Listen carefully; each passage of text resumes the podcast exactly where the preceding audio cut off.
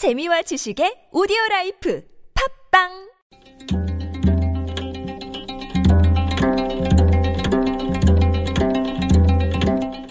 한문학자 장유승의 길에서 만난 고전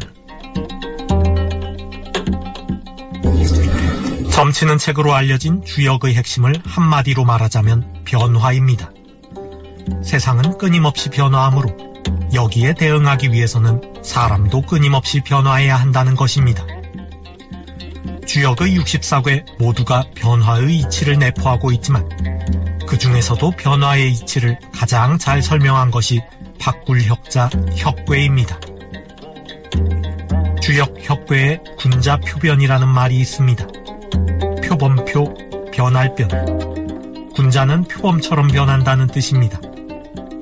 잘못이 있으면 표범처럼 빨리 바로잡고 새로워진 모습이 표범의 가죽처럼 아름답기 때문입니다. 표범처럼 빠르고 아름답게 변하는 것이 바로 군자의 변화입니다. 반대로 소인의 변화는 혁면이라고 하였습니다.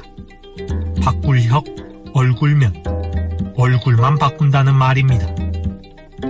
잘못이 있어도 빨리 고칠 생각은 않고 미적미적 하다가 남들의 성화에 못 이겨 고치기는 하지만 겉모습만 바뀌고 속은 그대로인 것이 소인의 변화입니다.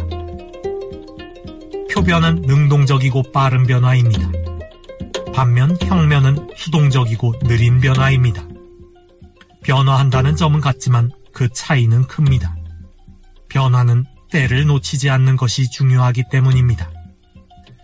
특히 잘못을 바로잡는 일이라면 빠를수록 좋습니다. 뒤늦게 와서 마지못해 바꾼다면 비난을 피하기 어렵습니다. 이것이 주역에서 군자의 변화를 표범에 비유한 이유입니다. 대통령이 세 번째 대국민담화를 발표했습니다.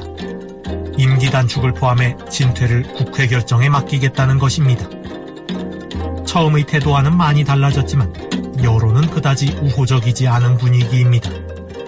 표범처럼 빠른 변화가 아니라 마지못해 겉모습만 바꾸는 변화이기 때문입니다.